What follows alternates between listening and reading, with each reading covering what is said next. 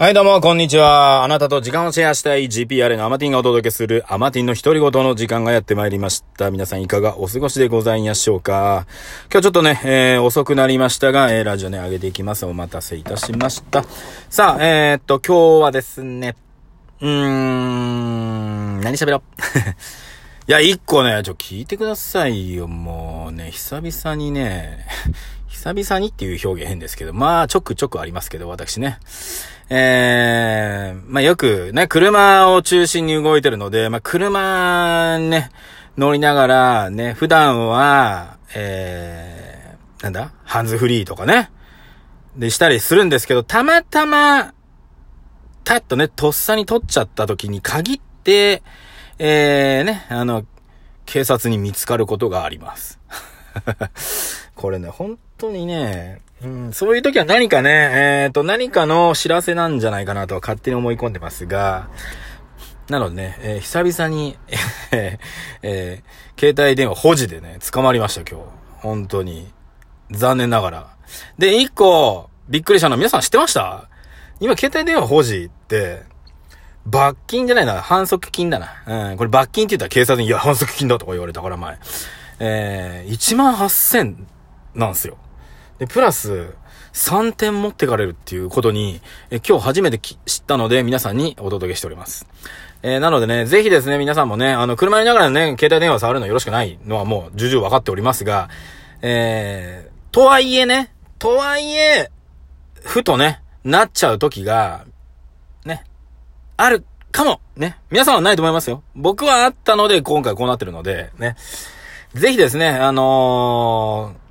すんげえ点数とですね、すんげえ金額取られますので、えー、絶対やらないようにね、皆さん気をつけましょうっていうところです。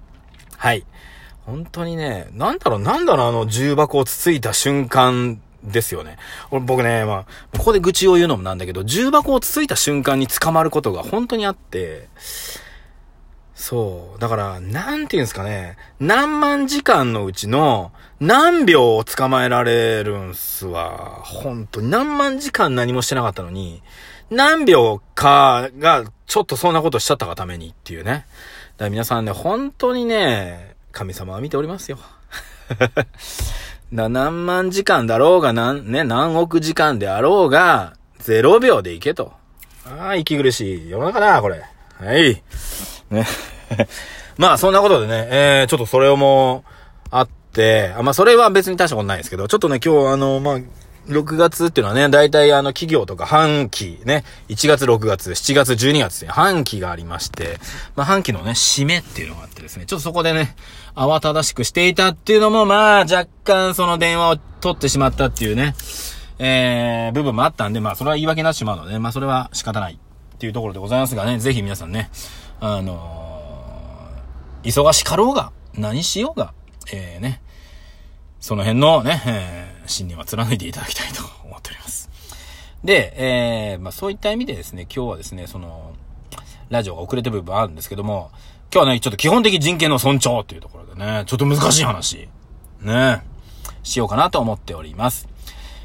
えー、基本的人権の尊重ってちょっと難しいこと言いましたけど、まあ日本国のね、なんか憲法の中あるじゃないですか。基本的人権の尊重っていうね。はい。あのー、まあ、なんで今日これを取り上げたかっていうと、うん、まあ、最近、まあ、所属しているところもあるっちゃあるんだけど、なんかね、うんと、頑張らなきゃいけない雰囲気とかってないですか皆さん。うん。で、頑張ってるけど、なんか、ダメ出しされるとか、ないっすか？まあ、確かに、あの、ね、成功するとか、うまくいく、うまくいかないっていう話とはちょっと別なんですけど、これ。うまくいくためには頑張るだけではダメなんですよ。うまくいくには頑張るプラス、その方向性が合ってないとダメだと僕は思ってるんですね。なんだけど、うーんと、うまくいかないにせよ、頑張ってることは別に俺僕はいいと思ってるんですよ。はい。それを否定される理由もないし、否定する理由もないし、で、プラス逆にそうやって言われた方が落ち込む必要もないし、落ち込む理由もないわけですよ。なんだけど、それを、まあ、叩く人間もおりゃ、えー、そうやって言われることによって自分はダメなんだと落ち込む人間もいると。いやいやいやいやいや、みたいな。ね。例えば、うーん、周りと比べてみて、ね、周りの人は頑張ってる。自分は頑張ってない。だから私はダメな人なんだ。みたいな。なんかそれって、俺違う気がしてるんですよ。うん。よくね、日本って、あの、教育によってね、洗脳されてると。ね、アメリカによって、ね、あの、ダメな国民として植え付けられている、教育をされているっていう方も中にはいらっしゃるんですけど、まあ、僕はそこまで思わないんですよ。教育はよろしくないと思ってるんですよ。日本の教育はね。で、うーん、そこがあるんだけど、そもそも、なんかすごくないとダメだみたいな。ね？あれ？みたいな。おかしいぞみたいな。っていうのをちょっと最近感じております。はい。だってみんなみんながさ、申し訳ないけど100%ね、できる人だったら、えー、あなたの名前は AI ですよ。これからの時代。AI になっちゃうよってことですよ。で、えー、人っていうのはね、やっぱりバグる。バグるから人間であって動物であるわけですよ。それをなんかね、AI みたいに、コンピューターみたいに完璧に動けみたいな風潮とか、頑張ることが当たり前みたいな、頑張らないと人間としてダメなんだみたいなことまで感じさせているのはどうなんだろうなと最近思っております。やはりね、あのー、この世に生を受けている以上、生きているだけであなたの存在価値は、えー、非常に高いんですよ。そう、高いのに低いって、なんでか知らんけど思わされている。で、こういう風になると、ね、あの都市伝説大好きな方がですね、うーんと、それはアメリカの教育の、ね、アメリカが日本を、ね、若い方が特にダメだと思わせるような教育をしている。20代から30代の自殺率が日本は世界にの中でもズバ抜けてると。っていうデータはありますけど、だから、それをね、感じている人がね、多い。これなんでかなと思った時に、まあ、学校教育ではね、人と比べずに、まあ、オンリーワンで行こうよみたいな、各自尊重しようよっていう教育になってるはずなんですよ、今。今ね、競争しないとか、だってさ、小学校でリレーやらないとかって、ね？まあ、びっくりしたもんな。うちのね、ところの、まあ、ね、子供たちの運動会見たときに、リレーがないって。なんでリレーないんだろうと思ったら、いや、その、比べることはよろしくないとか、その、ね、負けた時にあいつのせいになるっていじめられるとか、なんだそれみたいな。で、まあ何年かしてからそのね、まあ小学校でしたけども、ね、リレーやるようになったんですよ。なったんだけど、だからそんなくだらんことを言う親がどっかにいるんですよ、絶対に。で、まあ、そこはまあいいとしよう。いいとしようけど、まあ、だからね、それであんまり比べない環境で生きてる来た子が、大人になって、まだまだ比べる環境なんですよ、まだ大人って。そこに来て、幻滅したんだろうなそこで、ん？あれ？俺、今までこれで良かったのに、なんか、同僚と比べられて、なんかすげえ否定されてるって思ったりするんだろうなーっていう気がしております。まあでもその辺をね、否定してる年代は多分俺らぐらいの年代の人なんですよ、多分ね。もう50近いとか。これ50以上の方だと思うんで、まあね、若い方に送りたいのは、そんなクソじじいのね、あの、学んでないクソじじいの言うことは聞かなくていいと思ってます。はい。いや、40代、50代でもしっかり学んでね、最近の、えー、ことでも、いろんなことをね、大人になってもチャレンジしてるような人の話は聞いた方がいい。だけど、そうじゃない人の話は、本当にね、聞いてるだけ無駄なんだけど、これ難しいけど、聞いてるだけ無駄っていう顔をしたら、あなたターゲットになるので気をつけた方がいいです。はい。なぜなら向こうは学んでない人なので、学んでない人に対して、ね、こっちが、ね、ざけんなおっさんって言ったところで学んでないから、それを対応できないから、あなたを攻撃しに来るわけですよ。